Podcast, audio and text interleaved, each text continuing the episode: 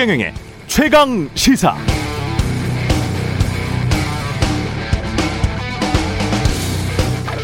네, 어제 저녁 유튜브 최경령의 이슈 오더도 혹시 보셨나요? 제목이 제발 대출 부채 공급 확대 정책 그만해 이러다 우리 다 죽어입니다. 부재는 자네가 표 때문에 자산 가격 유지시키는 거는 괜찮고 예, 네, 이거고요. 기존에 나왔던 식상한 가계부채 이야기 전혀 아닙니다. 경제와 정치, 유권자 표, 정부는 왜 늘 똑같은 옷을 입고 춤을 추는지, 우리 모두가 똑같이 가면 쓰고 함께 춤추고 있는 것은 아닌지, 부동산 폭탄 돌리기에 어제와 오늘, 그리고 미래까지 보실 수 있습니다. 마음 같아서는 유권자 모두가 봤으면 좋겠습니다. 꼭 보십시오. 재밌고 의미도 있습니다.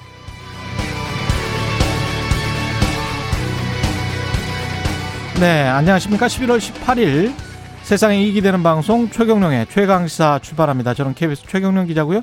최경령의 최강시사 유튜브에 검색하시면 실시간 방송 보실 수 있습니다. 문자 참여는 짧은 문자 50원, 기본자 100원이 드는 샵9730 무료인 콩 어플 또는 유튜브에 의견 보내주시기 바랍니다. 오늘 1부에서는 도이치모터스 주가 조작 의혹 관련해서 뉴스타파 시민보 기자와 자세히 짚어보고요. 2부에서는 김프로의 정치학 국민의힘 김재원 최고 휘, 최고위원 만납니다.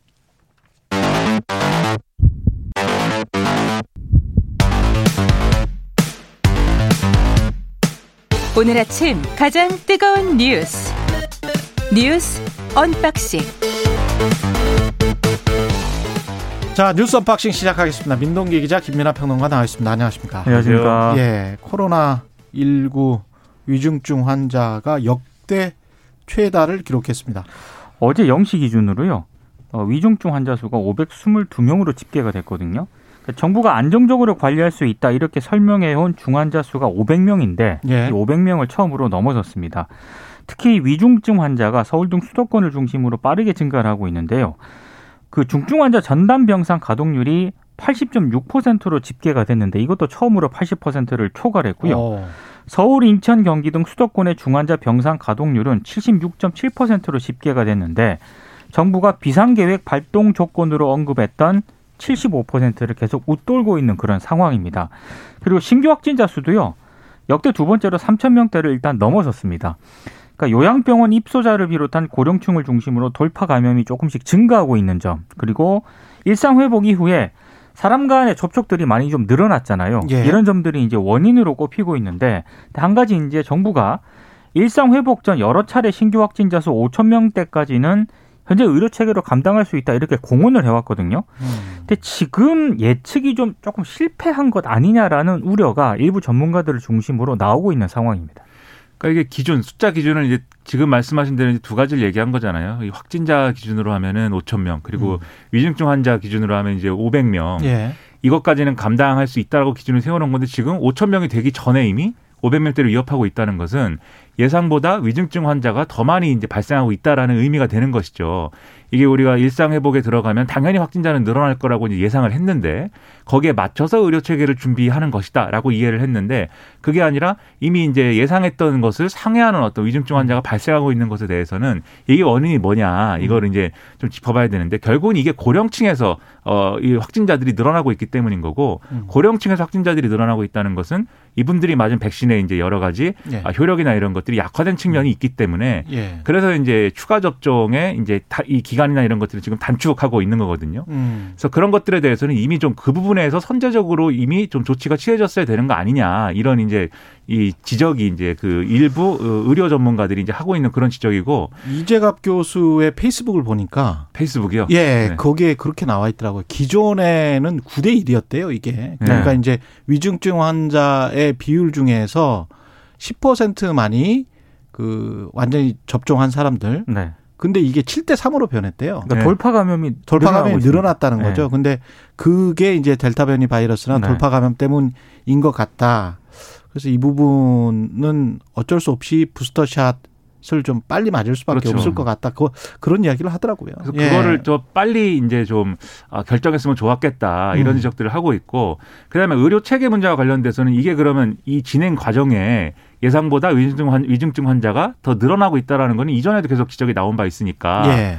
그러면 더 빨리 좀 유연하게 이 병상 확보라든가 이런 것들에 대해서 민간 병원하고의 협력 체계나 이런 것들을 더 매끄럽게 가져갔어야 되는데 음. 그 부분에 있어서도 뒤, 뒤늦고 있는 거 아니냐, 늦고 있는 거 아니냐. 지금 수도권 병상 뭐 80%가 음. 이제 위중증 병상이 이제 찾다고 하는 것은 사실상 현실을 현실로 들어가 보면은 여유 병상이 없다는 거다. 그렇죠. 이런 지적을 하고 있기 때문에 예. 일단 김부겸 총리가 어 뭐 이렇게 오늘 내일 해가지고 좀 민간 병원장들 만나가지고 대책을 마련하겠다면 이렇게 또 얘기를 하고 있는데 음. 언제까지 이렇게 좀 이 뭐랄까요 어, 즉흥적인 어떤 대응처럼 비춰지는 그런 행보로 갈 것이냐에 대해서는 여러모로 지금 우려가 나오고 있습니다. 예. 예, 곽상도 전 의원에 대한 압수수색을 했고요. 결국은 정관계 로비 수사도 본격화됐습니다. 그러니까 예. 어제 곽상도 전 의원 자택하고 하나은행 본점을 압수수색을 했거든요. 예. 그래서 이른바 검찰이 50억 클럽으로 불리우는 이 인사들의 로비 의혹을 본격화하는 것 아니냐 이런 언론들의 해석이 좀 나오고 있습니다.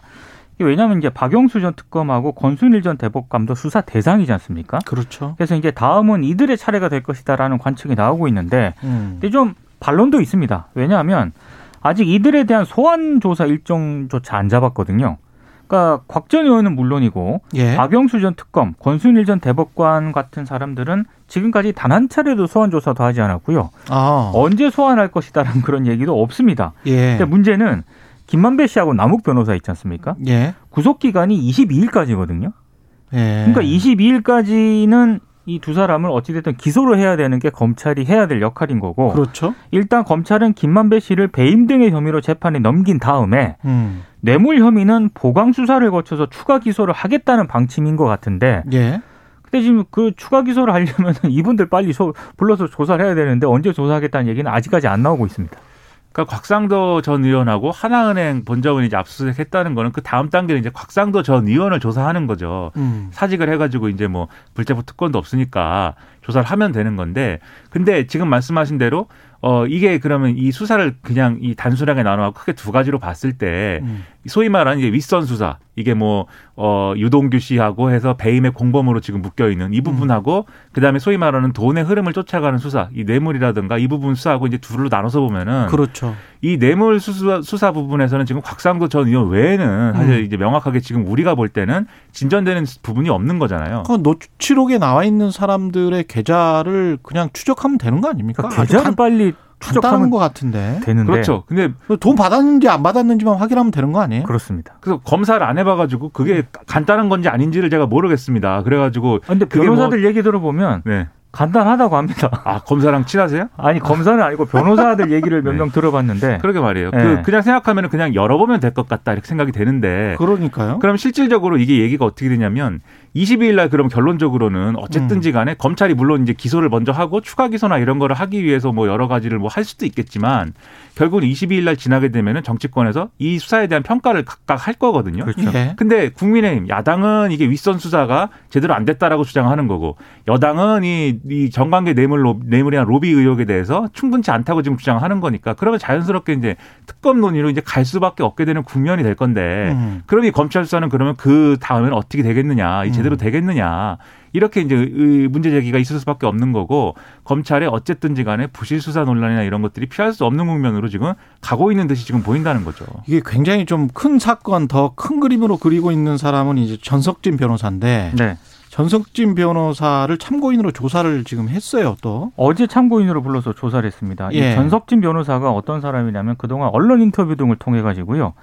화천대유 실소유주가 최태원 SK 회장이다라고 계속 주장을 해왔던 사람이거든요. 예. 근데 어제 이제 불러가지고 이 주장의 근거 같은 걸 아마 좀 물어본 것 같고, 음. 어, 어떤 뭐 내용이 나왔는지는 구체적으로 보도는 안 되고 있습니다. 예. 그 참고로 SK그룹은 이 전 변호사를 명예훼손 혐의로 이미 고발한 상태. 고발을 했고, 근데 전석진 변호사 경력을 보니까 굉장히 화려하던데요. 네, 화려하신 아, 분이더라고요. 예. 네. 그 또 하나의 화려한 인물은 최태원 회장의 경우에는 예. 인스타그램이라고 하나요? 그 소셜 미디어에 예. 낙엽 사진을 올린 다음에 음. 계절이 바뀌면 이렇게 바람처럼 어, 음. 어, 없어질 얘기다라는 식으로 이제 썼어요. 예. 그냥 굉장히 신경을 쓰고 있어요. 아, 그럼요. 그렇죠. 예. 근데 제 생각에는 인스타그램에 이렇게 선문답으로 쓰는 것보다는 예. 최경영의 최강 시사의 인터뷰를 한번 나와주시면 그럼요. 네. 너무 좋죠. 네. 그 말씀을 예. 해주시면은 최고. 때는 네. 의혹이 사라지지 않을까. 네. 최태원 회장 출연 한번 네, 기대해 봅니다. 이동규 씨 관련해서도 휴대전화 포렌식은 마쳤다.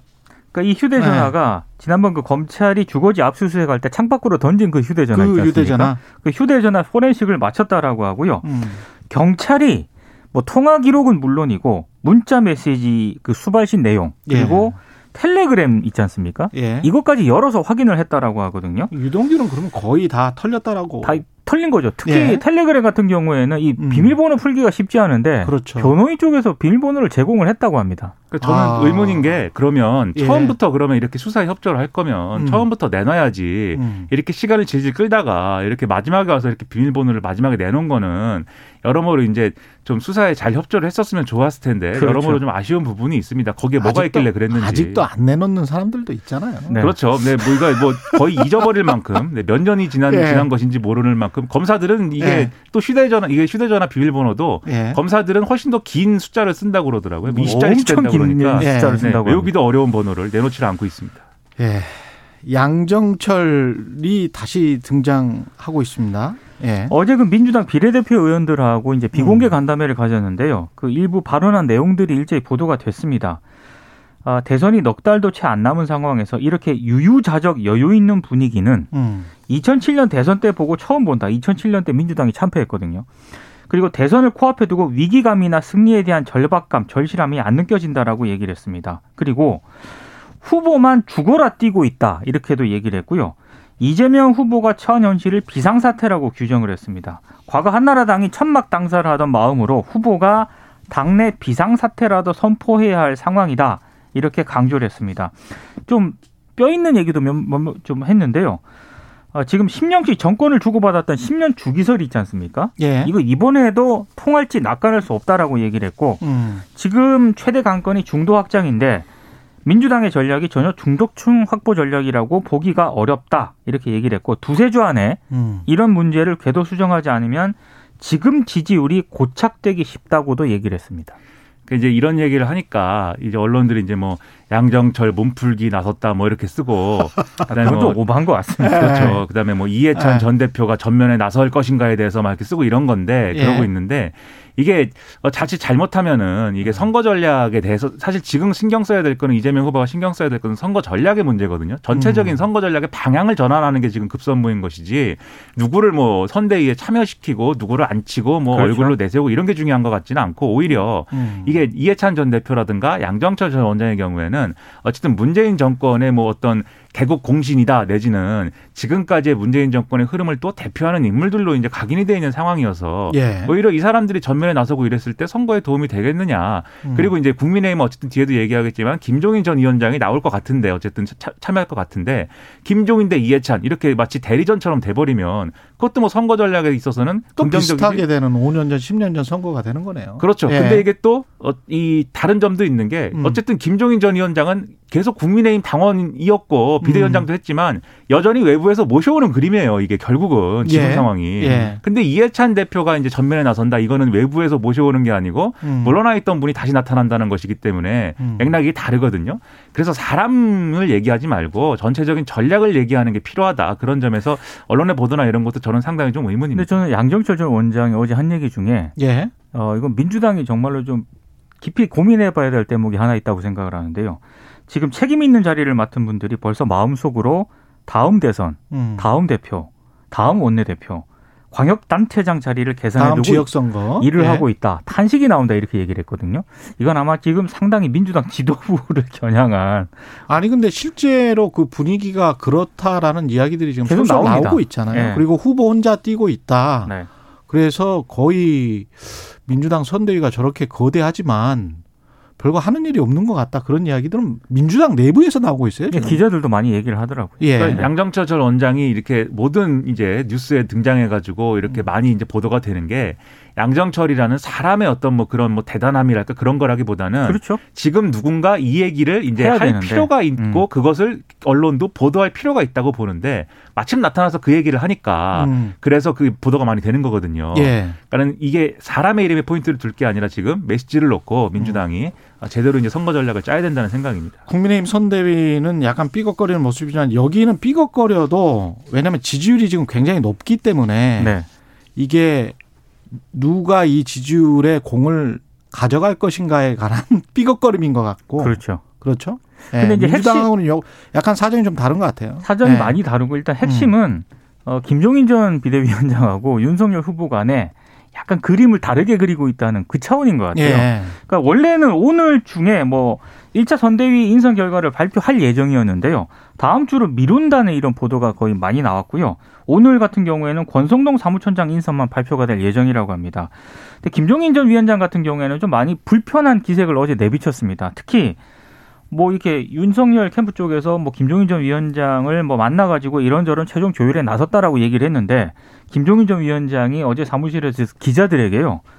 아니 내가 안을 못 봤다. 그리고 내가 방에 혼자 있는데 누굴 만나냐. 그래서 아예 만남 자체를 부인하는 그런 양상을 또 보이기도 했습니다. 음. 그리고 김한긴 전 대표를 뭐 국민통합위원장에 인선하는 방안을 지금 윤, 윤석열 후보 쪽에서 검토하고 있다 이런 보도도 나왔잖아요. 예. 그걸 콕 찍어가지고 그냥 인물만 몇몇 가져다가 통합위원장이라고 앉혀놓으면 통합이 되냐. 음. 박근혜 후보 시절 때 얘기를 하면서 그때도 안 됐다. 예. 이렇게 좀 불만을 좀 내비쳤습니다. 그러니까 어제 상황이 의외로 지금 진도가 안 나가고 있다라는 생각이 든 게 지금까지 어제 한 오후까지는 이 선대위를 어떻게 구성할 것이다라는 구체적인 이제 인물들의 이제 이름까지 죄 나와서 거의 이제 마지막 도장 찍는 것만 남았구나 싶을 정도로 보도가 됐거든요.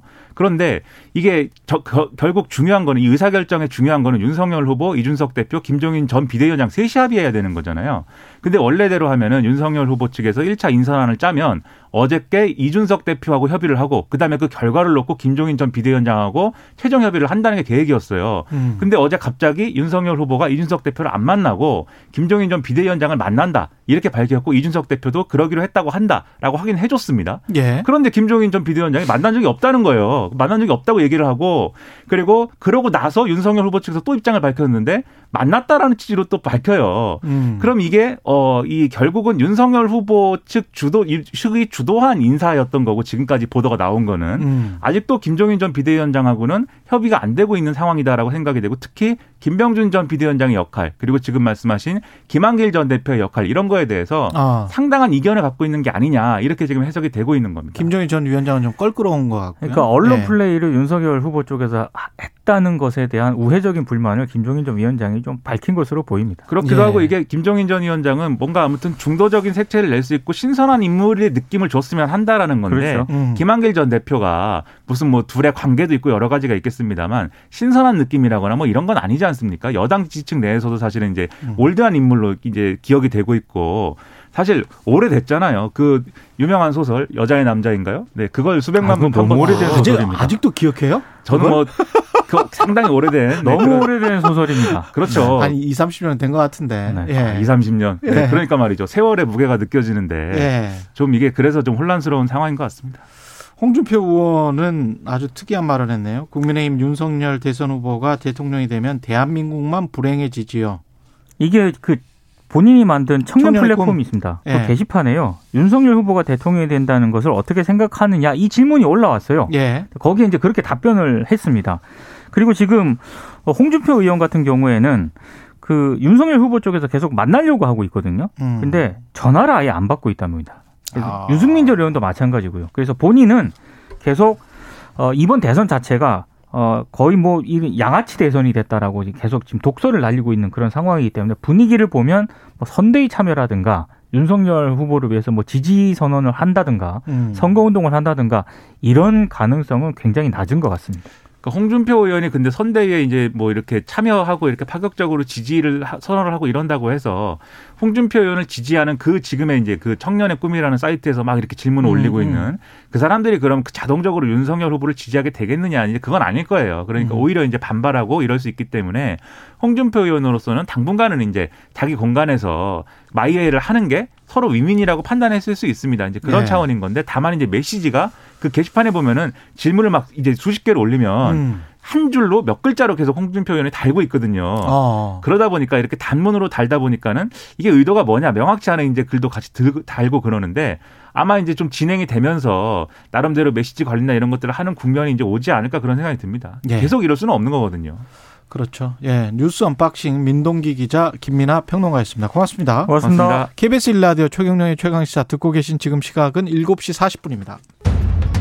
오늘 하루 이슈의 중심.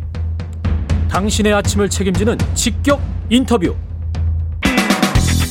여러분은 지금 KBS 일라디오 최경영의 최강 시사와 함께하고 계십니다. 네, 도이치모터스 권오수 회장이 회사 주가를 조작한 혐의로 검찰에 구속됐고요. 윤석열 국민의힘 대선 후보 배우자 김건희 씨 관련 수사에도 속도가 붙을 전망입니다. 권오수 회장과 김건희 씨의 거래에 대해서 처음 언론 문제 제기를 한 분입니다. 뉴스타파 시민보 기자 나와 있습니다. 안녕하세요. 예, 안녕하세요. 예. 어제 검찰에 구속됐고 권 회장은 네. 예, 자본시장법 위반이 네. 적용 혐의입니다. 그렇습니다. 예, 네. 어떤 내용인가요? 그러니까 한마디로 말하면 이제 예. 도이치모터스라는 회사의 주식을 음.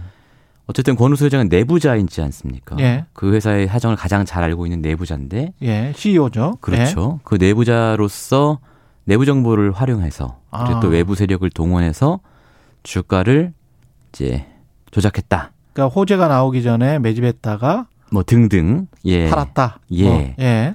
전체적으로 이제 사고 판 주식이 한 650억 원어치 정도 되는 걸로 사고 판 주식이 650억 예, 원어치. 예, 예. 예. 그런 혐의입니다. 예. 네. 이게 지금 2009년 1월에 네. 9천 원이었던 도이치모터스가 네.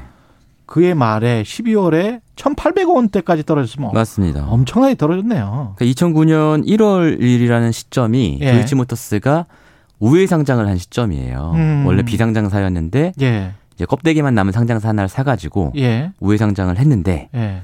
이제 시초가보다 막 빠지기 시작하는 거죠 주가가. 예. 그러면 이제 그런 경우에 보통 어떤 문제가 생기냐면 어 다 자기 돈으로 회사를 인수하는 건 아니잖아요. 그렇죠. 이제 보통은 이제 주식을 담보로 잡히고 음. 어 대출을 받는데 음. 주가가 특 정 기준선 이하로 떨어지게 되면 반대매매, 어, 반대매매 위험도 있고 예. 뭐 여러 가지 위험이 있기 때문에 권호수 회장으로서는 주가를 좀 올릴 만한 음. 그런 어떤 유인이 있었던 셈이죠. 아, 예. 그래가지고 주가가 다시 올랐습니까?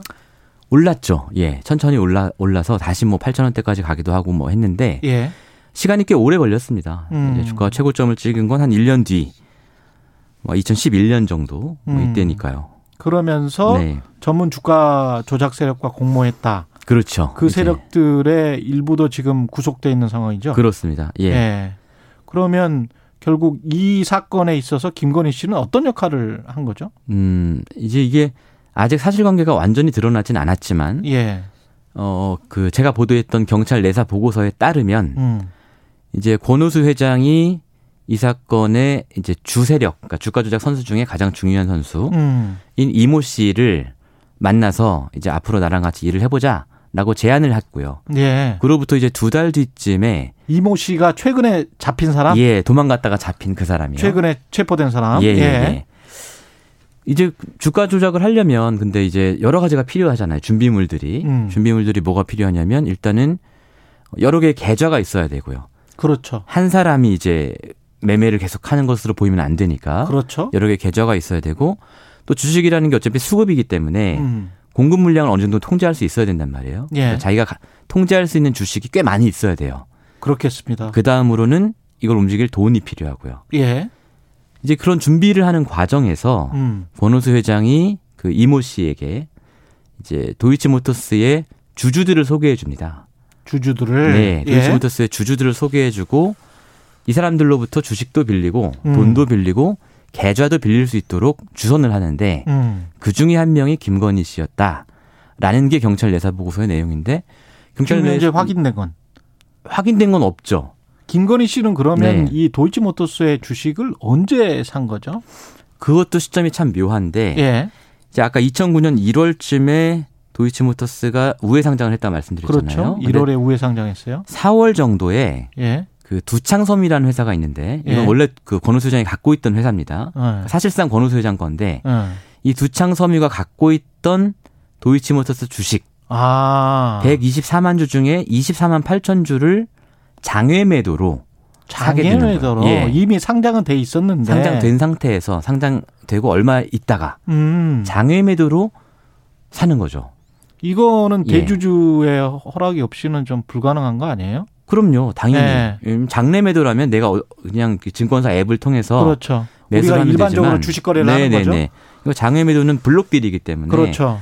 그리고 그 두창섬이라는 회사는 어쨌든 권우수 회장의 회사였기 때문에 예. 권우수 회장이 이거 사실상 사게 해줬다 이렇게 볼 수 있는 거죠. 그러니까 아. 그렇게 많은 주식을 갖고 있는 주요 주주였기 때문에 예. 그 뒤에 그로부터 몇 달 뒤에 실행됐다고 여겨지는 이 주가 조작 작전에서도 중요한 플레이어 그러니까 그게 단순 쩐주의 역할인지 음. 아닌지는 아직 알 수 없지만 음. 중요한 플레이어로서 역할을 했을 것이다라고 추정을 해볼 수 있는 거죠. 왜 장애에서 그 시점에 샀는가, 무엇을 네. 알고 샀는가, 네. 그렇게 되겠네요. 예. 그렇죠. 그것도 사실 중요한 그 포인트 중에 하나가 될 것 같습니다. 장외 매매는 보통 일반적인 주식 투자자들은 할 수 없죠. 하는 경우가 없죠. 기관 투자가들이랄지 네. 대주주와 친분이 친분이 있다 특수 관계라거나 예. 예, 그렇습니다. 그런 경우죠. 네. 그리고 그 이후인가요? 전환사채를 사는 경우도 네. 있잖아요. 네. 아, 그거는 예. 어, 전환사채 정확히 말하면 이게 신주인수권인데요. 예. 그러니까 특정한 회사의 주식을 특정한 가격에 살 수 있는 권리 음. 요거예요. 예. 이것도 근데 그 도이치 모터스가 전환사채를 발행하고 아니 예. 신주인수권을 발행하고 음. 이걸 산업은행이 갖고 있다가 권오수 회장이 또 사거든요. 예. 근데 김건희 씨가 이 신주 인수권을 권오수 회장한테서 직접 또 사요. 어. 한 1억 원어치를. 예. 그리고 이제 얼마 안 있다가 이 신주 인수권이 행사될 수 있는 기회가 생겨요. 미국에 음. 이제 사모펀드가 들어오면서. 예. 그러면 그래서 이제 김건희 씨가 자기가 갖고 있던 신주 인수권을 거기다 팔아가지고 음. 돈을 좀 법니다. 예. 한, 한 5, 6천만 원 정도 벌고 예. 그러니까 일부만 팔아서 어. 또 나머지 신주인수권을 그대로 갖고 있게 되는 형태가 되는데 예. 이것도 이상한 거죠. 사실은 대주주가 예. 회사의 사정을 누구보다 잘 알고 있었기 때문에 음. 어, 얼마 안 있으면 우리 회사에 미국에서 투자를 받을 수 있다라는 걸 알고 있었을 거란 말이에요. 예. 그러면 본인이 그걸 그대로 들고 있었으면 본인이 돈을 버는 거잖아요. 그렇죠. 근데 이거를 굳이 줘서 예. 팔아서 김건희 씨가 돈을 벌 수 있게 이득을 보게 해줬다. 해준 거죠. 예. 뭐 이것뿐만 이것만 있는 게 아니고요. 예. 그왜 이제 도이치 모터스의 자회사인 도이치 파이낸셜 음. 이 회사의 주식을 액면가에 또 회사 설립한 지 얼마 안 돼서 액면가에 김건희 씨한테 주고 뭐 그러니까 어. 또 도이치 모터스라는 회사가 김건희 씨가 하는 미술 전시회 있지 않습니까? 음. 코바나 컨텐츠 하던 예. 여기에 또 지속적으로 협찬 같은 거 예, 협찬과 후원을 했고 어. 이렇기 때문에 단순히 이제 주가 조작만 이제 볼 게 아니고 어. 한 10년에 걸친 기간 동안 권오수 회장과 김건희 씨가 돈거래를 굉장히 많이 했는데 예. 이 돈거래가 굉장히 일방적으로 권 회장이 김건희 씨에게 이득을 주는 형태였다. 왜 그랬을까? 그 이유가 뭘까? 예. 이게 사실은 중요한 의문이죠. 이 예. 관련해서 아까 한 23만 주라고 네. 했었나요? 그 네. 대창섬유권 예, 24만 8천 주. 24만 8천 주. 24만 8천 주를 김건희 씨가 계좌에 음. 받아서 네. 이거는 언제 팔았습니까? 이거를 그러니까 예. 주식 선수한테 예. 아까 말한 이 땡땡 네. 씨 네. 체포된 이 사람한테 일임했다는 겁니까? 아니면은 줬다는 겁니까? 아니면은 같이 공모했다는 겁니까? 어떠, 그러니까 이제 어떻게 했다는 거예요? 이걸? 경찰 내사 보고서의 문맥상 네. 음. 문맥상 본인이 보유하고 있던 그러니까 이렇게 나와 있거든요. 음. 도이치모터스의 주주였던 김건희를 음. 양재동 어디서 만나서 이땡땡 씨가 예. 예. 권호수 회장이 두 사람을 만나게 해주고 아 권호수 회장이 만나게 해주고 예 둘이 소개해주고 예. 그 계좌와 10억, 10억 원을 일임하도록 하였다. 일임하도록 하였다. 예, 이렇게 되어 있거든요. 그러면 일임할 때는 예. 이 사람을 믿고 이제 이름을 해야 되는데 네. 이 사람이 아, 앞으로 어떻게 할 것이다 그런 말을 했는지 했는지 안 했는지 어. 이건 사실 저희가 그 현장에 있었던 게 아니기 때문에 모르죠. 그럼 만약에 네. 혐의가 이제 예. 이, 앞으로 우리가 이렇게 해서 주, 주가를 띄워서 우리가 네. 좀 작전을 해서 네. 우리가 어느 정도 그 네. 이득을 취할 수 있어요. 그러니까 그렇죠. 당, 당신 계좌를 네. 일임하세요라고 네. 했으면 그렇죠. 그러면 이제 공범이 되는 겁니다. 그렇습니다. 예, 예. 아. 그래서 결국은 이 땡땡 씨의 진술이 굉장히 중요하네요. 그러면 이 땡땡 씨와 권우수 회장의 진술이 예. 굉장히 중요하겠죠. 예. 음 그리고 김건희 씨나 윤석열 네. 후보는 지금 이게 문제가 돼서 네. 홍준표 후보도 물어봤었거든요. 맞습니다. 예. 그래서 뭐 근데 이제 해명은 공개하고 했죠. 예. 예. 해명은 뭐라 그랬죠? 그 이땡땡 씨라는 사람이 예. 골드만삭스 출신인데 음. 굉장히 이제 주식에 대해서 실력이 있고 주식 매매에 대해서 실력이 있는 사람이라 음. 그 사람들 경력 화려하더라고요. 예. 예. 그래서 계좌를 맡겼다. 예. 그건 사실이다. 예. 그 계좌를 맡겼고 그 사람이 이 계좌를 가지고 도이치모터스 주식을 거래한 것도 사실이다. 예. 다만 어, 몇 달 맡겨 보니 어. 실력이 신통치 않아서 예. 실적이 신통치 않아서 다시 회수해 왔다. 회수해 다다. 왔다. 예. 그러니까 1인 매매할 수 있는 권한을 회수해 왔다라고 주장을 해명을 했죠. 네. 그러면 돈을 벌지도 못했다? 벌지도 못했다라고 주장을 했는데 그러면 그 네. 장고랄지 이게 매매 내역이랄지 이런 거를 네. 공개를 했습니까? 공개를 했는데 예. 어 시점이 음. 이게 2010년도에 그 거래 내역을 공개를 했어요. 2010년에 거래 예. 내역을. 근데 사실은 이게 주가 조작이 의심되는 그 시점은 2009년이고 2011년부터고 2011년부터고. 네, 네, 네. 그러면 공개된 거는 2010년이고. 그렇죠. 그래서 그리고 이제 더 중요한 건, 음. 어, 그, 이게 김건희 씨가 갖고 있던 도이치모터스 주식의 전부인지 일부인지를 알 수가 없고, 그러네. 또 하나는 네. 매도가 되지 않았어요. 아, 매도가 안 됐어요? 네. 공개된 거는? 네. 그러니까 아. 언제 이거를 매도했는지는 안 나와요? 알 수가 없어요. 공개된 자료로는. 아, 그리고 네.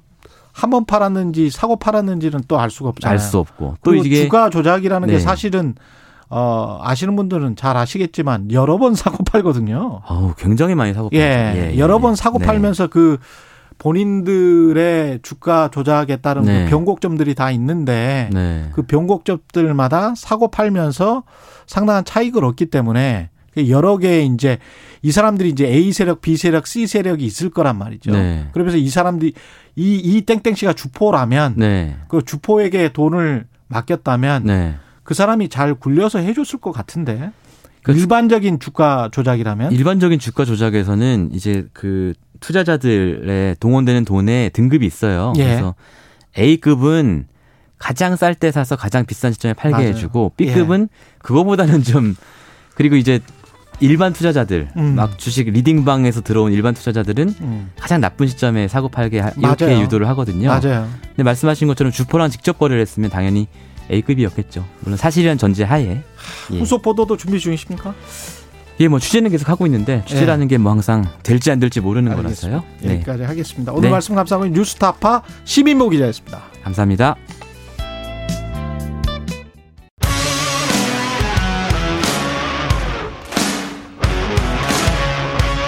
오늘 하루 이슈의 중심 최경영의 최강 시사.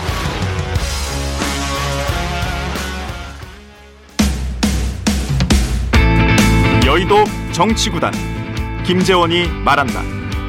김프로의 정치학.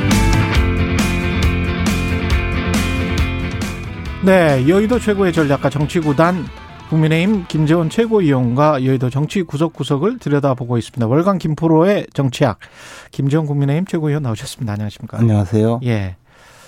이 주가 조작 관련해서 잠깐 지금 뉴스타파 시민모 기자랑 이야기 네. 나눴는데 이 참고인 조사 임박했다는 보도들도 나오고 있습니다. 예, 당연히 보세요. 예. 아니 저 우리가 한 몇 년 동안 음. 아마 이제 그 윤석열 검찰총장 부임 이후에 음. 현 정부와 그, 그 현 정부의 어떤 위선적인 또는 권력자들의 부정부패를 수사하기 시작하면서 들은 내용이 도이치모터스 주가 조작 사건 이라고 나왔거든요. 예. 이 사건이라는 게 결국은 윤석열 그 당시 검찰총장을 견제하고 음. 목을 조이기 위해서 시작한 수사고 더 나아가서 어 지금은 이제 대선 국면에서 어현 정권이 자신들에게 유리한 국면을 만들기 위해서 해온 수사거든요. 음. 그러니까 목표가 그냥 어 윤석열 후보자의 부인 김건희 씨예요. 나머지는 음. 다 예, 조연들이죠. 그러니까 뭐 어떤 형태로든 어, 수사를 할 것이고 음. 없는 죄라도 뒤집어 씌우려고 노력하지 않겠습니까? 음, 정치적 어. 공격의 성격이 강하다. 아니 그게 아니고 시작부터 예. 지금까지 오로지 목표가 예. 윤석열 공격을 위해서 어, 동원된 이 수사거든요. 예. 그리고 예. 이 수사를 통해서 윤석열 후보자에게 흠집 내고 어. 어, 배우자에게 어떤 형태로든 뭐 형사 책임을 덮어 씌우기 위해서 노력을 하겠죠. 뭐 없는 죄라도 뒤집어 씌울 거예요. 근데 이제 없는 죄라도 뒤집어 씌우면 그거는 또 국민들의 반발을 받을 거고. 아니 이제 당장 그이 예. 권력자의 앞잡이 노릇을 하는 검사들부터 처벌을 받아야 되겠죠 나중에. 그렇지 않겠습니까? 없는 죄를 아, 뒤집어 씌웠다면. 그래요? 그 근데 이제 논문 표절이랄지 허위 이력이랄지 이런 것들은 좀 팩트가 있는 것들도 있고. 아 근데 논문 표절 문제도 제가 예. 제가 한번 저 구체적으로 음. 들어봤는데요. 어, 그 박사 논문 표절 수준으로 어, 되지 않는 걸로 알아요. 그러니까 그 학계에서 받아들여지는 그 논문 표절 수준 미다 수준이 아니라는 거죠. 인용 부분이. 네. 예, 그러니까 뭐 예컨대 음. 뭐20% 이상 그 그 저 같은 저 인용 부분에 문제가 있다든지 하면 표절이라고 한다면 그 수준도 아니라는 거예요. 그러니까 자꾸 논문 표절, 논문 표절 그러는데 그것도 이제 제대로 알아봐야 될 것이고 음. 우리가 흔히 이제 그 논문 표절의 단서가 된 것, 예. 뭐 유지라는 멤버 네, 유지. 예, 예, 내용을 구글 번역기를 뭐 돌려서 그랬는지는 모르겠지만 음. 그, 그 영문을 그냥 유지라고 쓴 이것이 완전히 엉터리다 하면서 이게 박사 논문으로 알고 있잖아요. 예. 근데 그건 박사 논문과 아무 관계없는 별도의 논문이고 박사 논문에 영향을 주지 않는 그런 박사 내용인데 논문을 제출하기 위해서 사전에 제출하는 사전 제출인데 박사 네. 논문하고 관계가 없다는 거예요. 어, 제가 확인한 바로는요. 그것도 한번 확인해 보시는 게 좋을 거예요. 아, 그리고 예, 그렇군요. 이 그 경력 그 위조라고 예. 자꾸 그러는데 음. 이게 이제 이력서에 그렇게 세, 세 군데서 썼다는 것 아닙니까? 근데 예.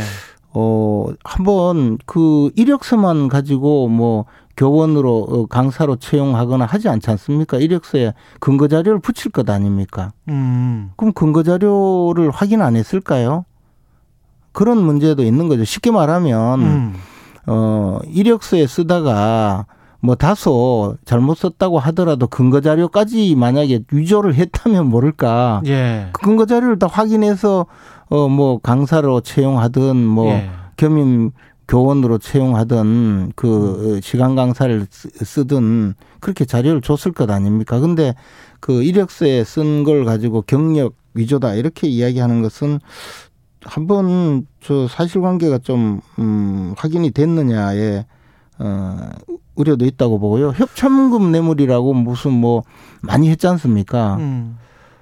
근데 그 수사를 한 지가 1년 넘었잖아요. 예, 도이치모터스하고 그것도 관련이 좀 돼 있죠. 네. 네 협찬. 그래서 네. 협찬금 수사도 어 이렇게 충직한 검사들이 권력 권력의 그 어, 우호적인 검사들이 지금까지 수사했는데 음. 뭐 아무 이야기가 없거든요. 수사 음. 결과를 빨리 좀 알았으면 좋겠어요. 근데 검사들 입장에서는 또 어떨 때는 저 정권에 충직한 검사였다가 어떨 때는 또 정권을 반대하는 검사였다가 그러니까 이제 예. 이 정권의 그 비리 부정 예. 권력형 비리 부정이나 특히 예. 뭐그 원전 수사 같은 거 즉그 예. 나름대로 권력자들의 비리를 파헤치는 예. 그런 용기 있는 검사들이 있었고 권력자의 지금 정권 연장 어. 요구에 부흥해서 앞잡이 노릇을 하는 검사들이 있는 거죠. 그런데 어 그런 좀 권력자의 비리를 파헤치던 검사들은 다 어. 쫓겨나서 지금 수사를 못 하는 자리로 전부 가 있고 이제 정권에 어, 오로지 그 음. 충성하고 있는 맹종하고 있는 검사들로 이 김호수 검찰총장과 그 검사들이 남아 남아서 수사를 하고 있죠. 그러니까 이 수사에 대해서는 반드시 어, 심판을 받아야 될 겁니다. 검사들이. 알겠습니다. 예. 그런 말씀이시고 김종인 전 위원장 관련해서 좀 여쭤볼 수밖에 없는 게 선대위 인선안에 제동을 걸었다. 김종인 전 위원장이 이런 보도가 나오고 있는데 약간 좀 삐걱거리고 있다는 거는 보이는 거는 같아요. 어, 뭐, 모든 것이 음. 순탄하게 다 가진 않지만 음. 어 예를 들어서 김정인 위원장께서 원톱으로 선대위를 지휘하고 음. 또 다른 그 상징적인 인물들이 선대 선거 선거 과정에 참여해서 윤석열 후보자의 당선을 위해서 일한다면 참 좋은 일이거든요. 음. 실제 역대 선거에서도 한 분이 모든 것을 다 장악해서 끌고 가는 경우도 있었지만 후보자가 주인공이고 음. 후보자를 돕는 선거대책위원회의 입장에서는 후보자에게 도움되는 많은 분들이 참여할 수 있다면 그것이 더 좋은 일이라고 생각합니다. 저는 후보자가 주인공이고 당연히 예. 후보자가 주인공이고 예. 어 그것은 뭐 너무나 명백한 이야기고요. 그 후보자의 마음이 최대한 반영이 되는 그런 선대위 인선이어야 된다. 후보자를 돕는 선대위가 돼야 후대, 되죠. 후보자를 돕는 선대위가 그렇죠. 돼야 된다. 당연히 네. 뭐 그거는 뭐 어, 당연한 이야기고 그런 네. 과정이라면 저는 김병준 전 위원장이나 음. 김한길 전 대표 그런 음. 분들도 함께 참여할 수 있는 어떤 형태의 선대위라도 꼭 꾸려지는 것이 필요하다고 보고요. 뭘로 참여를 하게 될까요? 그분들이 만약에 지금 뭐 흘러나오는 이야기로는 이제 국민통합위원회를 후보 직속으로 둔다. 그 말은 음. 저그 선대위와 별도로 예. 움직일 수 있는 그런 조직을 만드는데 거기에 김한길 전 대표를 뭐 두겠다. 그렇게 구상이 되는 걸로 지금 알려지고 있습니다. 그런데 이제 그 부분에 대해서는 조금 이견이 있을 수가 있고요. 근데 김종인 전 가는 과정이 필요하겠죠. 전 위원장 같은 경우에 그냥 인물만 가져다 놓는다고 통합위원장 음, 앉혀놓는다고 통합이 되냐? 박근혜 때도 통합위원장하고 그 밑에 한강옥이라고 부위원장 시켜서 국민통합이란 게 요만큼이라도 달성된 게 있냐 이러면서 굉장히 좀 부정적인 반응을 보였단 말이죠. 아니 근데 이제 저그 네. 상징적인 인물들이잖아요. 그런 음. 분들이 현재 우리 당의 당세뿐만 아니라 우리 당과 음. 치열하게 다투었던 김한길 전 대표께서 음.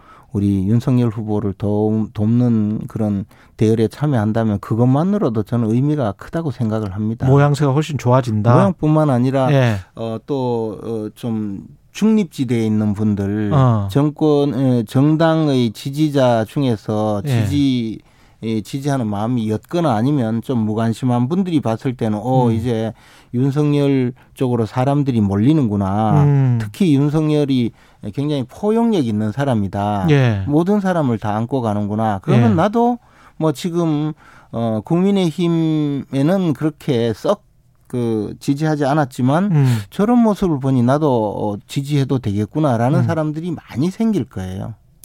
그렇 그렇겠죠. 근데 이제 저 김종인 위원장이 어느 정도 입말부를 할 것인가. 그 다음에 이준석 당 대표와 윤석열 후보 간의 화합이 어느 정도로 이루어질 것인가에 따라서 또 달라지는 표심이 있을 수가 있기 때문에 그런 부분들도 고민이 되지 않습니까? 어, 김종인 위원장께서는 예. 결국에는 윤석열 후보를 당선시키기 위해서 어, 말씀하시는 거고, 음. 어, 뭐, 자신의 어떤 입지라든가, 음. 어, 자기의 주장을 관철하기 위해서만 말씀하시는 건 아니거든요. 다만, 음. 김한길 어, 전 대표께서 국민통합위원장으로 참여하셔서 또 예.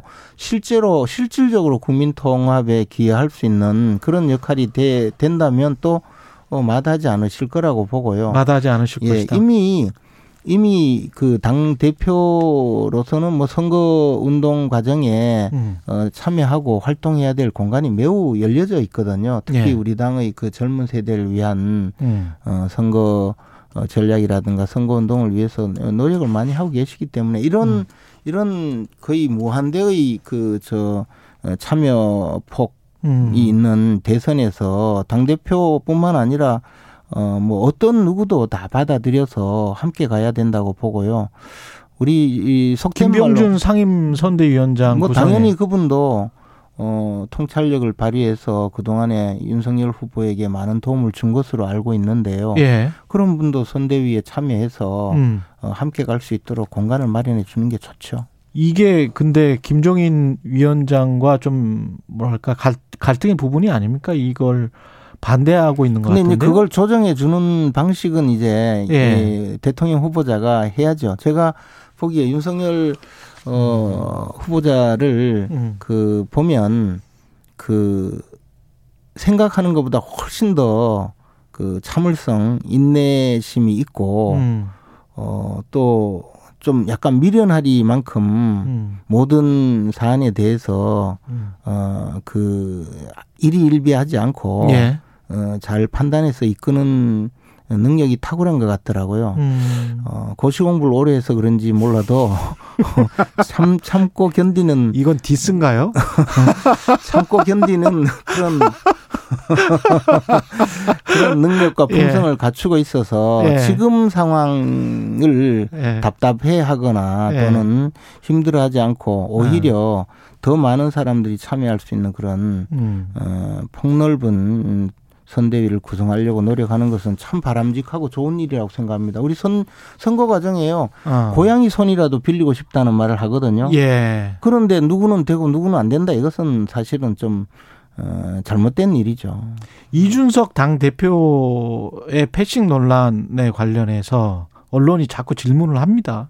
언론이야 뭐 예. 어 싸움은 붙이고 흥정은 말리는 뭐 그런 속성이 있죠. 예. 그래야 뉴스가 되니까. 그러나 이, 미 흥정은 다 되고 있다. 예, 그렇습니다. 예. 그리고 이준석 대표도 예. 어 스스, 스스로도 할 음. 역할이 많겠지만 또 지금은 대선 국면에서는 굉장히 그 역할이 필요한 분입니다. 그래서 모든 분들이 함께 그 참여하고 또 음. 대선에서 역할을 할 수 있도록 그 공간을 만들어주는 역할은 대통령 후보가 해야 됩니다. 오늘 그 인선 선대위 인선 발표는 권성동 사무총장 네. 한 명만 그런다고 공지가 나와 있는데요. 그래서 예. 이제 사무총장을 먼저 임명을 음. 해서 우선 지금 약간 흐트러진 어, 당 실무 조직을 전부 다 정비를 하고 예. 어 그다음에 어, 다음 주 중반까지 해서 순차적으로 모두 완성하는 것으로 그렇게 음. 지금 공지를 하고 있습니다. 지금 홍준표 의원이 청년 플랫폼 청년의 꿈 띄워서 어제 그런 이야기 했잖아요. 왜 저기 저 불행해진다. 네. 대통령이 되면 예. 윤석열 후보가 예. 대한민국만 불행해진다. 이건 어떤 어떤 의도일까요? 아니 의도가 아니고 음. 홍준표 의원은 어, 그렇게 직설적으로 저 반응을 하기 때문에 젊은 세대의 인기를 크게 얻은 분이거든요. 음. 그리고 불과 얼마 전까지 음. 자기가 대통령 되면 둘 다 구속하겠다 그랬잖아요. 예. 그렇게 시원하게 반응하기 때문에 예. 어, 젊은 세대들의 박수를 받은 분인데 예. 뭐 하루아침에 예. 그, 그 태세 전환을. 할 뿐이 아니죠. 그러나 아. 어, 그렇기 때문에 또 지금 사실 우리 당에서 완전히 벗어날 수도 있는 젊은 세대들이 음. 그래도 홍준표 의원과 그 교감을 하면서 지금 그래도 어, 당에 잔류하고 있다 이렇게 보시면 예, 당에 잔류하지 않는 분들이라도 홍준표 의원과는 계속 교감하고 음. 또 공감하고 그 저 여러 가지 음. 활동을 계속하기 때문에 이제 홍준표 의원께서도 시간이 지나서 또 음. 어, 선대위 참여하거나 선대위 참여하지 않더라도 정권 교체에 대한 음. 열망은 강한 분이기 때문에 음. 어, 저런 활동도 선거에는 도움이 된다고 생각을 합니다. 저런 활동도 윤석열 후보에게는 불리하지 않다. 그렇습니다. 어차피 그게 이재명 후보에게만 가지 않는다면 그렇죠. 그리고 어. 그리고 아무리 그래도 예, 홍준표 의원께서 예. 이재명 후보를 도울 생각은 전혀 없거든요. 예. 그러니까 음. 어, 그런 의미로 어, 저는 뭐 홍준표 의원도 제 역할을 하고 계신다고 생각합니다. 아 그렇게 또볼 예. 수도 있겠습니다. 예. 이게 지금 저 지지율 격차가 뭐랄까요 좀 벌어지는 양상? 그렇습니다. 예, 15% 안팎 정도 각종 조사가 그렇습니다. 그 정도 나오고 있는데 이게 뭐 2, 3주 가면 어, 고착되면 힘들어질 것이다는 목소리가 민주당 내부에서 나오고 있는 것 같더라고요.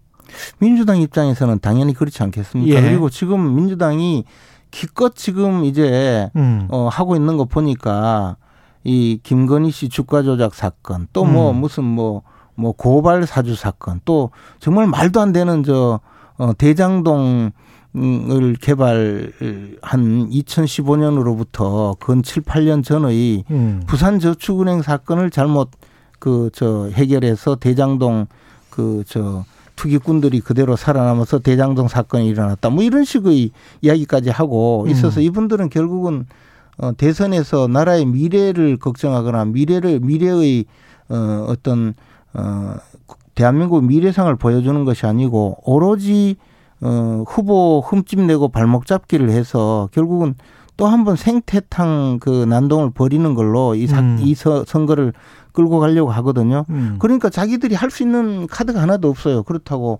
문재인 대통령을 공격하자니 음. 또 어, 지지율이 아직도 좀 남아 있고 예. 또 실제로 이재명 후보의 그 인간적인 매력이 그렇게 높지 않기 때문에 음. 어, 그것을 공격을 해서 얻을 수 네. 있는 것보다는 잃을 수밖에 예. 없고 그러면 현 정권의 어떤 실정이나 잘못된 어. 유산도 떠안아야 되는데 예. 그렇다고 또 차별화를 하려니 마땅치도 않고 지금 그렇죠. 사실은 예.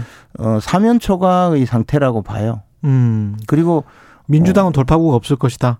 민주당은 지금 돌파구라는 것이 결국은 이제 어 권력의 앞잡이 노릇을 하는 몇몇 검사들 동원해서 계속 수사를 통해서 음. 어떻게 없는 죄를 뒤집어 씌워 볼까 뭐 그런 공리를 지금 하고 있는 것 같은데요. 뭐 예. 저는 크게 성공하지도 못할 것이고 예. 뭐 검사들이 그런 어 그런 행위를 한다고 해도 음. 효과는 별로 없을 것 같다라는 생각이죠. 음. 그러면 한 4개월도 채 안 남은 것 같은데 변수는 이제 좀 사라져 간다 이렇게 보십니까? 결국 국민의 마음 속에 음. 그 차기 대통령을 어 누구를 해야 되느냐 또는 음. 이 정권을 어 교체해야 되느냐 음. 이런 정권을 그래도 한 번 더 연장해 볼 거냐 이런 판단이 중요한 것이거든요. 그런데 그 결론이 이미 났다고 생각해요. 이미 결론이 났다. 그렇죠. 다만 예. 그 과정에서 음.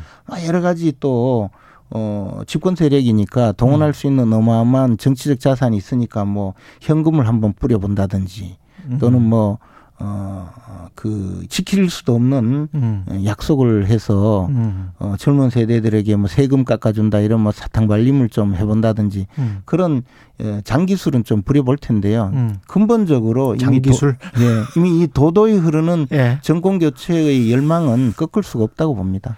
이렇게 지지율 격차가 지금 그대로 가버리면 안철수 대표와의 무슨 합당이랄지 뭐 통합이랄지 이런 것도 상당히 좀 여유 있는 상태에서 고려를 해볼 수 있겠네요. 그러나 저는 예. 안철수 대표와의 합당 내지 정치적 음. 연대, 음. 어, 특히 후보 단일화는 반드시 이루어야 될 과제라고 생각합니다. 그래도 해야 된다. 그렇습니다. 예. 우리가 지금 정권 교체의 열망을 얼마나 강하게 갖고 있는데 음. 정권 교체라는 대의가 함께 그 품고 나서고 있는 음. 안철수 대표에게 어, 정권 교체에 함께 동참할 수 있는 기회도 주고 음. 그분의 또 생각, 그분이 정치하는 또 목표가 있을 것 아닙니까? 예. 그것을 함께 이뤄가는 과정이 예. 또 다른 그 정치자 윤석열 후보자의 음. 정치력이라고 생각하거든요. 그냥 우리 지지율이 좀 높으니까 어, 당신 지지율 낮으니까 그냥 필요 없어 이런 식으로 가서는 성공할 수가 없다는 거죠. 우리가 지금 갖고 가고자 하는 큰 목표는 결국은 어 대한민국을 좀더 어, 잘 살게 하고 국민들을 편안하게 모시려는 거잖아요. 음. 그러면 그런 어, 대의에 동참하는 많은 분들은 음. 함께 가야죠. 알겠습니다. 말씀 감사하고요. 김프로의 정치학 국민의힘 김재원 최고위원이었습니다. 고맙습니다. 고맙습니다. 예. 공정, 공익, 그리고 균형. 한 발짝 더 들어간다. 세상에 이익이 되는 방송. 최경영의 최강 시사.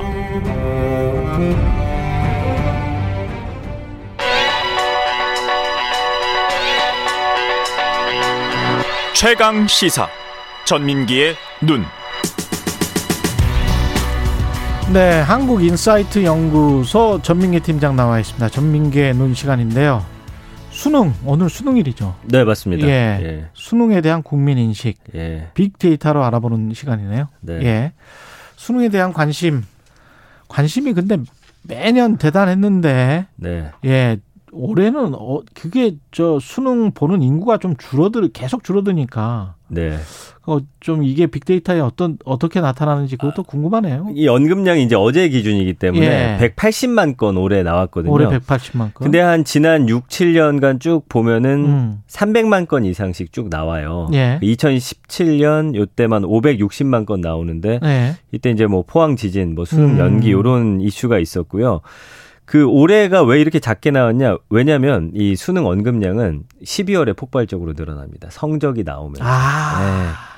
그래서 오히려 수능 그렇구나. 전보다 네. 오늘 성, 성적 나올 때 그리고 오, 늘 이제 수능 끝나고부터 네. 이제 수능 이야기를 막 쏟아내기 시작하세요. 그렇게 하겠죠. 뭐뭐 예. 뭐 수학이 어려웠네, 아, 그렇죠. 국어가 어려웠네, 뭐 예. 이런 이야기. 시험 보기 예. 전에는 뭐 공부하느라 이제 음. 바쁘잖아요. 이제 음. 끝나고 나서부터 수능 이야기는 본격적으로 시작된다. 이렇게 보시면 돼서 한 달 남짓 남은 기간에 아마 100만 건 이상 올라올 거예요. 아 그렇군요. 네. 연관어 같은 것들은 뭐가 있습니까? 네, 연관어 보면은 과목들이 사실은 굉장히 많더라고요. 아. 그래서 아까 말씀해 주신 대로 이제 오늘 끝나고 나면 어떤 과목이 어땠네 이제 뭐 이제 이야기 하잖아요. 네. 뭐 어디에서 내가 실수를 했네. 그렇죠. 어디가 뭐 EBS랑 연계가 잘 됐네 안 됐네 뭐몇 그렇죠. 퍼센트네 이런 네. 얘기. 그래서 과목 얘기가 쭉 나오고 음. 그 외에는 이제 가족들 얘기요. 뭐 동생이나 언니 뭐. 아. 우리나라는 어쨌든 뭐 건너 건너면 어쨌든 수능과 연관이 안 된 분이 그렇, 거의 없을 거예요. 그렇죠. 예. 네. 그래서 어, 수능 날 되면은 사실 전 국민이 숨죽이는 그런 날이다 보니까 예. 그런 연관어 보이고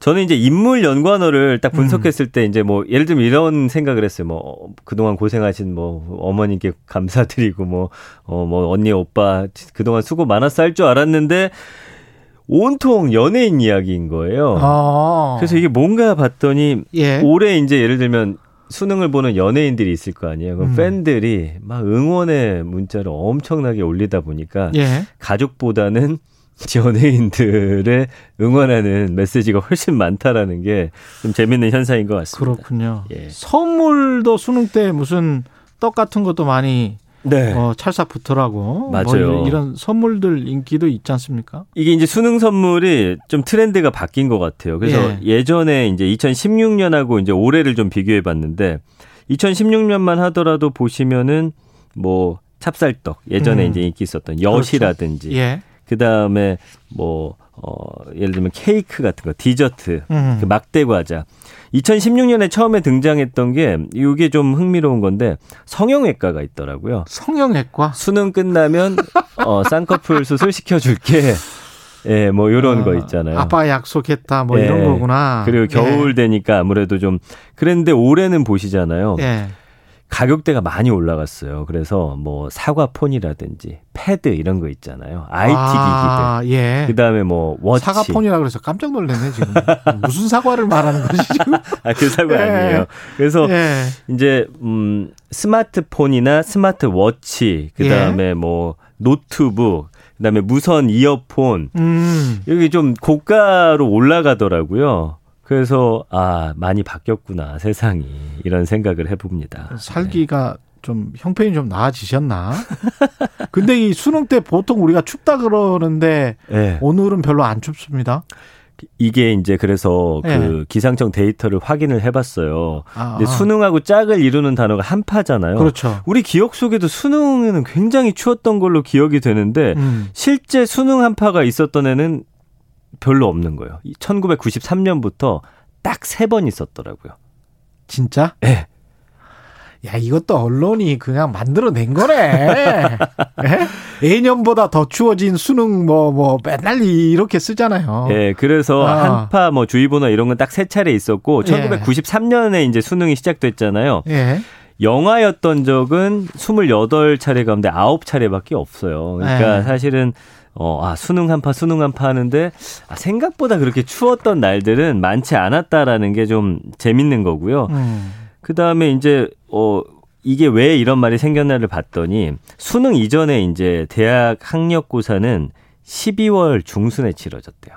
아. 그러니까 이때는 추운 게 맞았죠. 예. 그러니까 이게 전통적으로 예. 아, 대학 시험 볼 때는 춥구나 했던 그 그랬죠. 인식이 내려오면서 이제 수능 한파 수능 한파 했는데 예. 말씀드린 대로 수능 한파는 생각보다 많지 않다. 그러나 우리 기억 속에는 음. 굉장히 크게 각인이 돼 있다. 요게 좀 흥미로운 데이터가 아닌가 싶습니다. 감성적으로 봤을 때는 이게 긍정적입니까? 수능이 예, 부정적입니까? 응원을 많이 하죠. 응원, 예. 뭐 화이팅, 뭐 좋은 결과 이런 키워드들. 그래서 한 70% 정도는 수능하면은 사실 예. 부정이 많을 줄 알았어요. 뭐 보기 음. 싫다라든지 어렵다 막 이런 음. 게 아니라 주변에서 응원해 주는 분들이 많았고. 그렇죠. 감성어 중에 1등급이라는 단어가 있더라고요. 1등급. 네, 예. 사실은 어떻게 보면 좋은 성적을 압박하는 응원이긴 한데 그 이제 수능 아니 보는... 이게 수능하고 상관이 있나? 뭐 내신 1등급이 이미 끝난 거 아니에요? 아뭐 그런데도 어쨌든 예. 좋은 성적을 거두라는 거죠. 예. 내신 좋으니까 수능도 잘 봐라 뭐 이런 식인데 예. 예. 그 사이사이 이제 가슴 아픈 감성어들 망치다라든지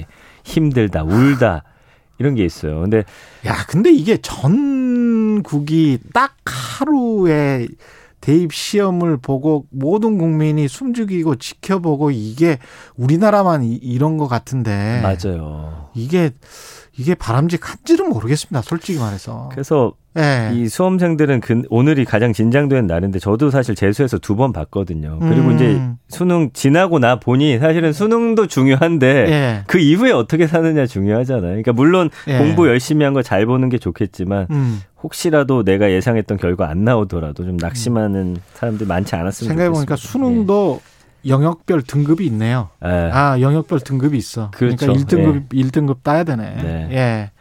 수능 끝나고 나면 이제 학생들 가장 뭐 하고 싶어 하나요? 그래서 봤더니 네. 어, 한 사이트가 이제 수능 수험생 1,300여 명 대상으로 조사를 했어요. 그 데이터 음. 보니까 아르바이트가 예? 47.1%예요.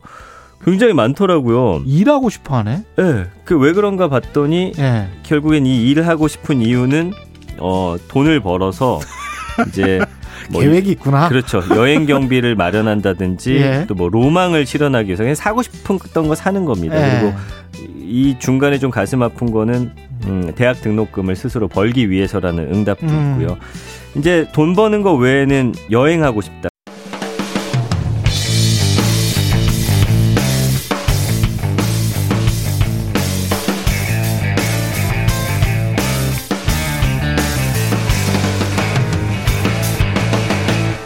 최경영의 최강 시사.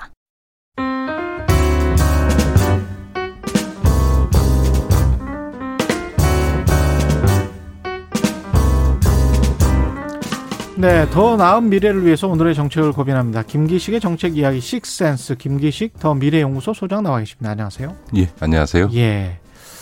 세수 규모 가지고 19조 원이 더 늘었었다. 이걸 로 이제 더불어민주당 윤호중 원내대표도 예, 굉장히 기재부를 질책하는 이야기를 했었잖아요. 예, 예, 예, 그렇죠. 예. 예.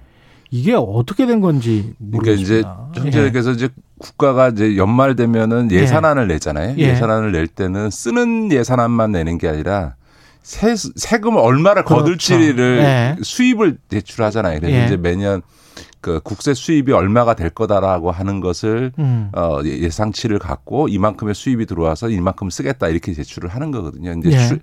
이 초과 세수, 추가 음. 세수라고 하는 건 뭐냐면 작년에 기재부가 제출한 국세 수입 예상치보다 얼만큼 세금이 더, 더 들어왔냐 이 얘기인데 예. 뭐 어떻게 예상치니까 정확히 맞출 수 있겠어요. 그런데 음. 지금 올해는 무려 50조나 이 추가 세수가 발생을 했다는 거예요. 그러니까 올 상반기에만 해도 이 세, 세수가 그 31조가 추가로 들어온 게 확인이 돼서 그걸 이제 음. 각종 재난지원금으로 사용을 그렇죠. 했거든요. 예. 근데 그렇게 하고도 지금 확인해 보니 그거 올해 하고도 그렇죠. 올해 하고도 19조가 더 들어 온 다. 그러니까 올 한 해만 전체로 따지면 음. 그 기재부가 예측한 그 소위 국세 수입 예상액에 비해서 무려 50조나 예. 국가 예산의 거의 10분의 1에 해당하는 추가 세수가 들어올 것으로 된다라고 음. 하는 걸 이제 확인한 거죠. 보통 이제 저 연말에 합니까 아니면 연초에 예상을 합니까? 아, 그러니까 네. 예산안을 낼때내 다음 연도에 국세 수입 예. 상안을 내는 건데요. 그렇죠. 근데 근데 예. 그것이 뭐 정확히 맞지는 않지만 일부 음. 틀리긴 하지만 음. 이런 그 대규모 추가 세수가 음. 이렇게 50조씩 발생한 예는 전례가 없는 일이고 그러니까 이제 이 논란이 세지는 거죠. 그러니까 그럼 왜 이렇게 왜 이렇게 된 거예요? 아, 그 한마디로 얘기하면 예. 그 코로나로 인해서 어렵다 어렵다 하는데 실제 지표상으로는 예.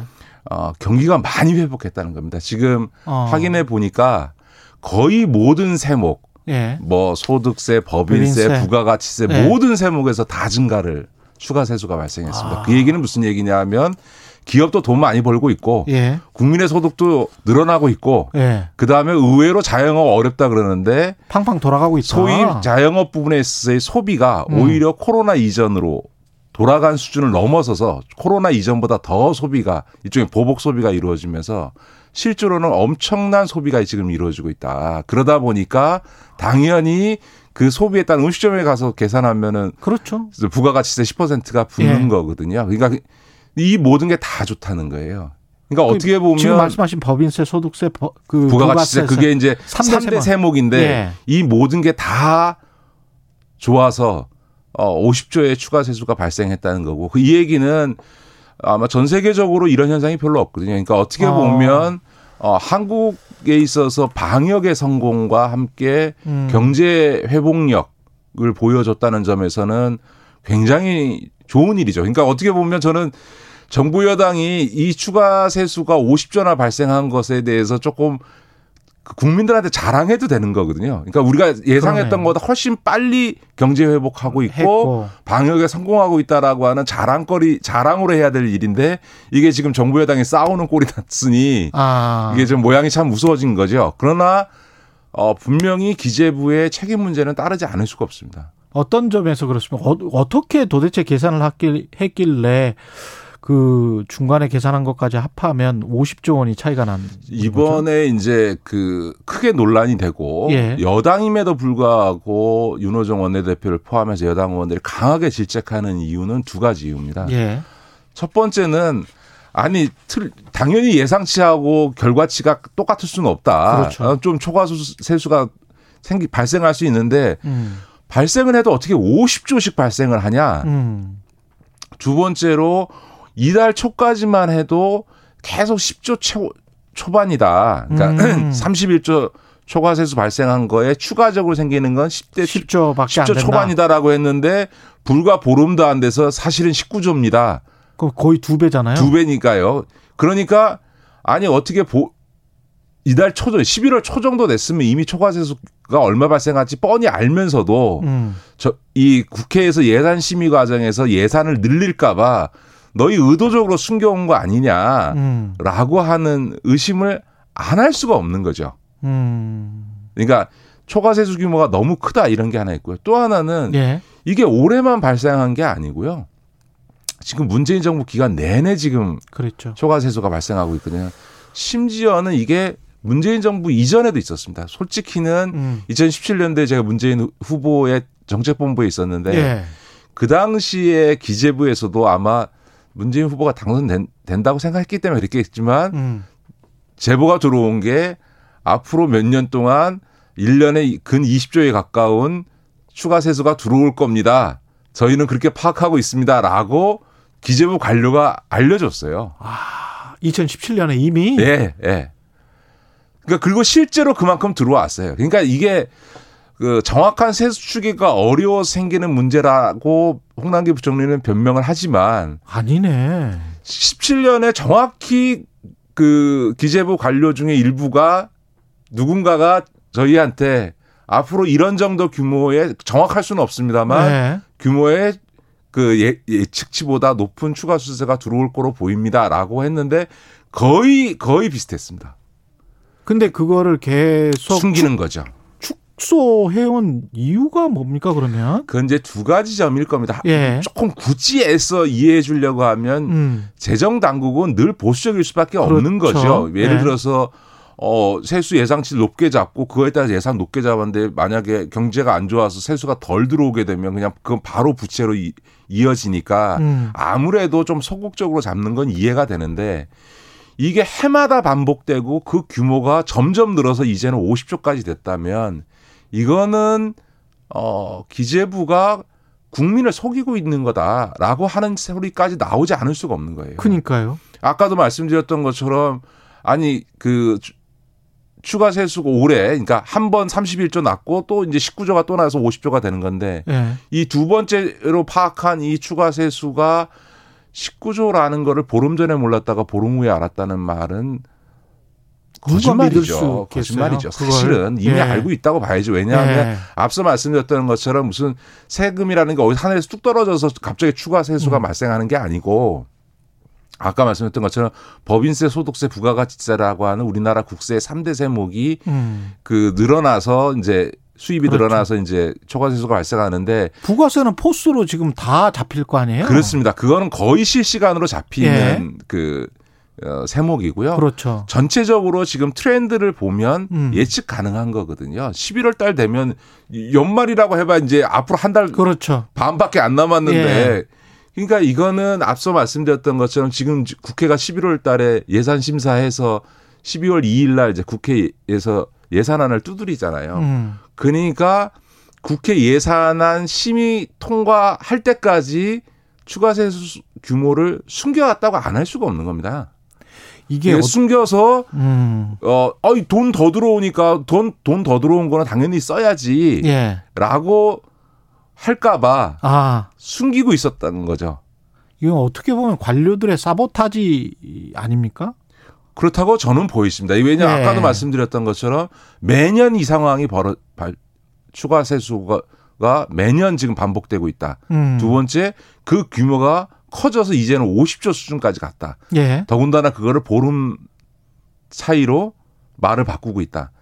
이 정도 되면 의심하지 않는 게 오히려 이상한 거죠. 이상한 거죠. 의심이 합리적인 거죠. 예. 합리적 의심을 갖기에 충분한 어, 상황이다 이렇게 볼 수 있죠. 음, 뭐 기획재정부 관료들은 그렇게 초과 세수 들어온 것들을 뭐 국채를 갚고 뭐 이렇게 써야 된다라고 속으로 생각을 하고 있는 건가요? 그러면 그렇죠. 기재부는 아마도 네. 두 가지 목적이었을 겁니다. 하나는 음. 앞서 말씀드렸던 것처럼 국회 예산 심의가 끝날 때까지 이걸 숨겨서 음. 국회에서 예산 심의 과정에서 예산이 늘어나는 걸 막아야 되겠다 이 마음이 하나 있을 거고 그리고 나서 국회 예산 심의가 끝난 다음에 통과가 끝난 다음에 요거를 아 알고 보니 19조였다. 음. 그러면 내년 예산안에 반영 못했으니까 예. 그거는 국채를 상환하는데 사용하겠다라고 하려고 했던 거죠. 그러니까 이거를 음. 국회 예산 심의 결정권하는 국회에 있음에도 불구하고 국민의 예. 어? 우리 헌법상의 예산은 편성권은 정부에게 있지만 확 그걸 심의해서 확장하는 권한은 국회에 있는데도 불구하고 이 국회를 패스해서 음. 자기들이 그냥 이 국가적으로 들어온 수입을 어떻게 사용할지를 그냥 관료적으로 자기들이 결정하고 싶었던 거죠. 회기만 넘겨버리면 되니까. 그렇죠. 어떻게 보면 그런 발상은 매우 위헌적인 그러네요. 반헌법적 발상인 거죠. 예. 네. 이게 만약에 세금이 이제 더 들어왔어요. 그러면 돈을 어디에 써야 될지도 합리적으로 논의를 할 시간도 안 줘버리는 거네. 아니 논의를 할 시간을 안 주는 게 네. 아니라 예산 심의가 끝나면 네. 내년도 뭐. 예산에 반영할 수 없은 거니까 세계 잉여금으로 내년에 넘기거나 아니면 그냥 국채 상환하는데 쓰겠습니다. 하고 그냥 자기들이 재량 범위에서 처리하고 싶었던 거라고 봐야 되는 거죠. 그러니까 당연히 국민을 대표하는 국회는 음. 국민들이 예상보다 세금을 더 내셨네요. 아 그러면 그 중에서 일부는 국민에게 돌려드리겠습니다라고 하는 얘기를 충분히 할 수 있는 거죠. 그러니까 그걸 그냥 단순히 현금으로 준다는 의미가 예. 아니라 음. 국민의 민생 복리를 위해서 음. 좀더 많은 예산을 사용해서 음. 내신 세금만큼 우리가 국민들의 삶을 더 어, 돌보겠습니다라고 하는 게 데이지 민주주의 국가에서 어, 국회가 해야 될 역할인 게 너무 당연한 건데 음. 그 기능 자체를 못하게 기재부가 막은 거죠, 사실은. 야, 이 기재부가 정치에 관여를 한 거네요. 그러니까 정부 여당의 정책을 반대를 했던 거군요. 그러니까. 그렇죠. 예. 아니 여당뿐만 기술, 아니라 기술적으로 아닙니다. 그건 여당만이 예. 아니고요. 실제로 국민들 잘 모르셨는데 예, 예산 심사 마지막 단계에 가면 저도 국회의원 해봤지만 예. 여야 가리지 않고 자기 지역구 예산 다 아, 태우려고 그렇죠, 그렇죠. 하기 때문에 이 국회에 가면 무조건 예산이 팽창하게 돼 있습니다. 아. 그런데 그, 그럴 때 음. 기재부 장관이 갖고 있는 권한은 뭐냐면 예산이 늘어나는 거에 대해서는 기재부 장관이 동의하지 않으면 안 되게 돼 있습니다. 법률적으로. 예. 그래서 예, 이 예산을 의원들이나 당이 정책적으로나 자기 지역 관련해서 예산을 늘리려고 할 때는 기재부가 꼭 반드시 기존 예산 얼마를 깎고 음. 그 깎은 것만큼 예산을 늘리는 이런 구조를 짰는데 이게 추가 세수가 되면 기존 거를 깎을 필요 없이 그냥 순전히 추가적으로 순증시킬 수 있잖아요. 예. 그게 싫은 거죠. 음. 기재부 입장에서 그거는 빚 갚거나 예. 아니면 내년도 예산을 위해서 넘겨야 한다. 음. 이렇게 생각을 하는 거죠. 황, 황웅규님, 산수도 못하는데 기재부는 경제 전문가들 맞아요? 이렇게 질문을 하셨네요. 아니요, 네. 산수가 아니라 수학까지 다 했는데 네. 능력이 없는 게 아니라 의도적으로 숨긴 거라고 봐야 됩니다, 사실. 네. 네. 가상화폐 과세와 관련해서는 뭐 한 1분밖에 안 남아서 음. 짧게 네.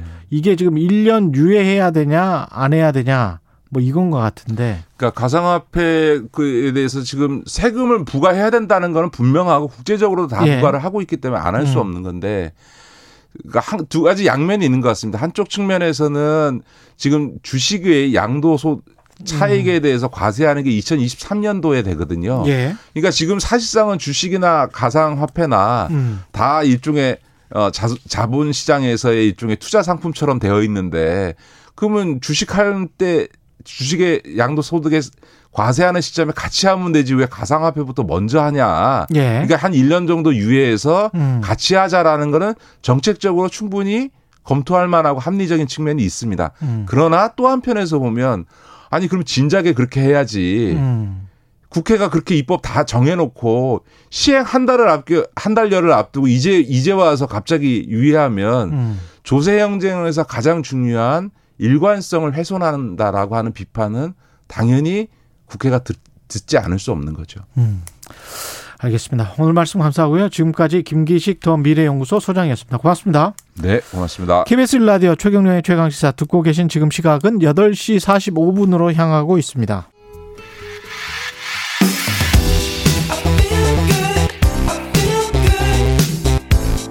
세상에 이익이 되는 방송 최경영의 최강 시사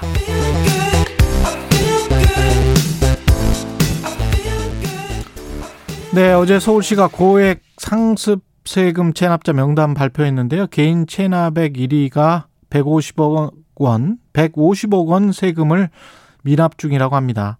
고액 세금 체납자들의 면면 서울시 38 세금 징수과 유명한 곳이죠. 예, 이병욱 과장님 연결돼 있습니다. 안녕하세요.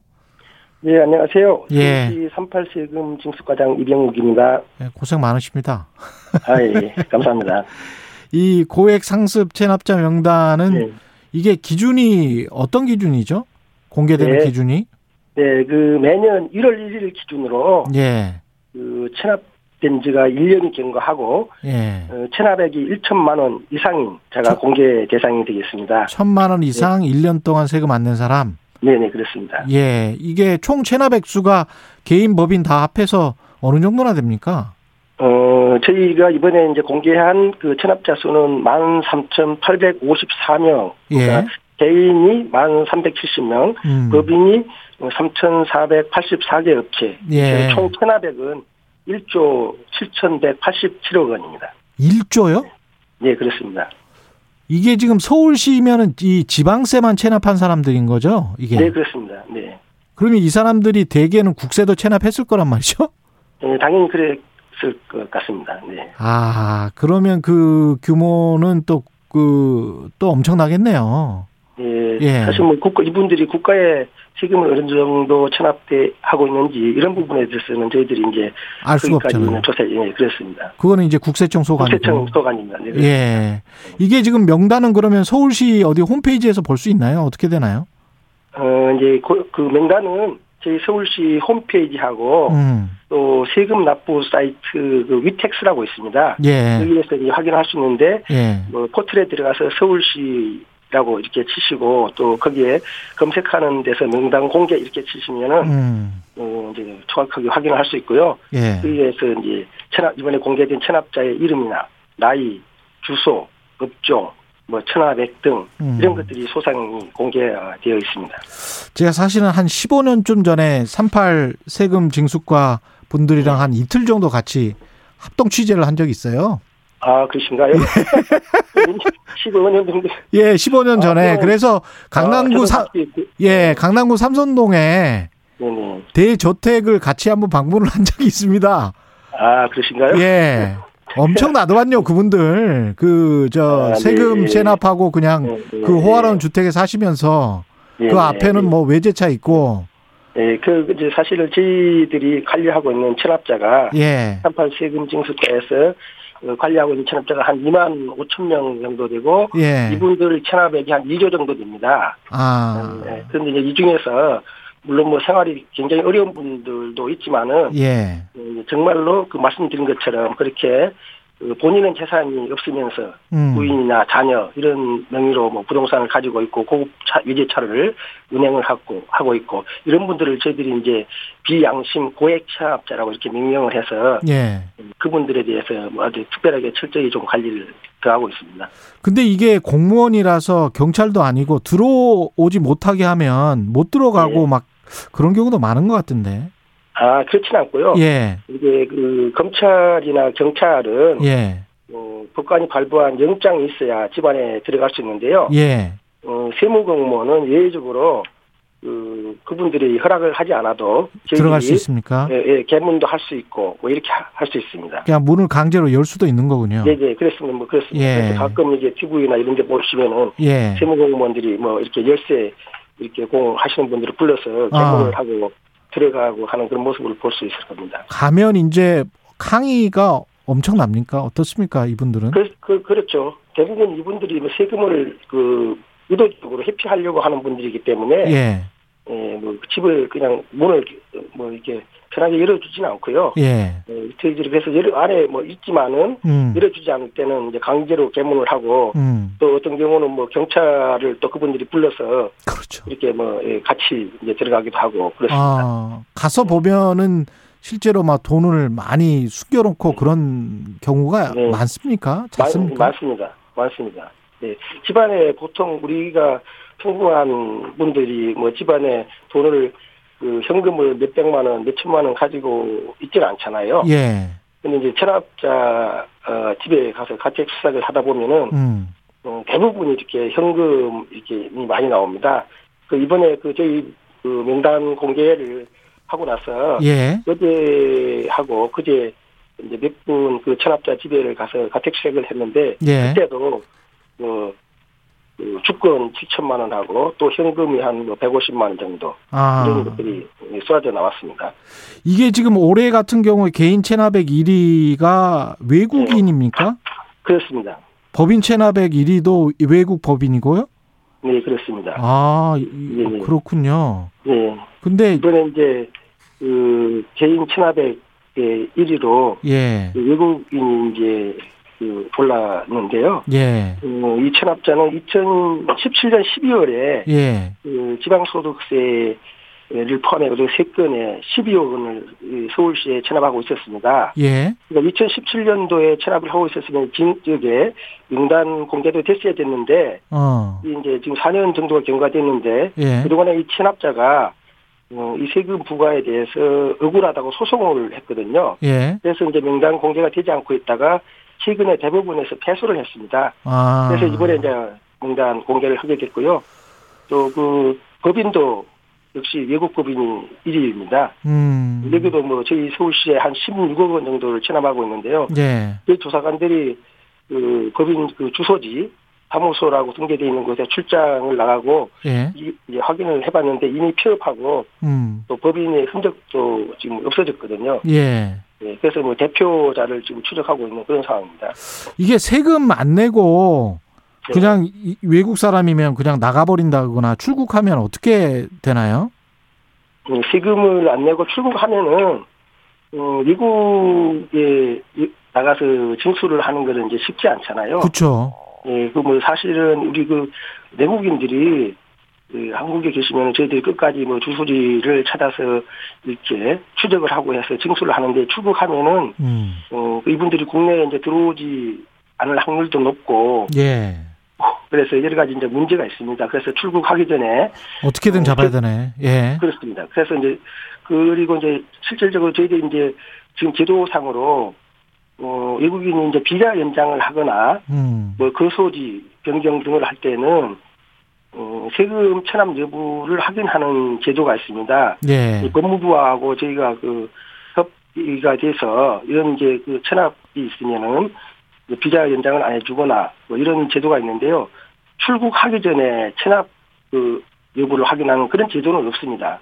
아. 그래서 이 부분에 대해서 좀 제도 개선이 될 수 있도록 아. 저희들이 이제 그 중앙부처하고 지금 이야기를 하고 있습니다. 그렇군요. 이분들이 출국 네. 못하게 할 수 있는 그런 방법을 좀 마련을 해야 되겠네 법적으로. 예, 그렇죠? 사실 뭐 출국하고 난 다음에는 예. 그, 세, 그 미국까지 가서 세금을 뭐 정수 활동을 한다는 게 좀 막막한 예, 그런 실정입니다. 이 전두환 씨 같은 경우도 이번에 공개된 명단에 아직도 포함되어 있네요.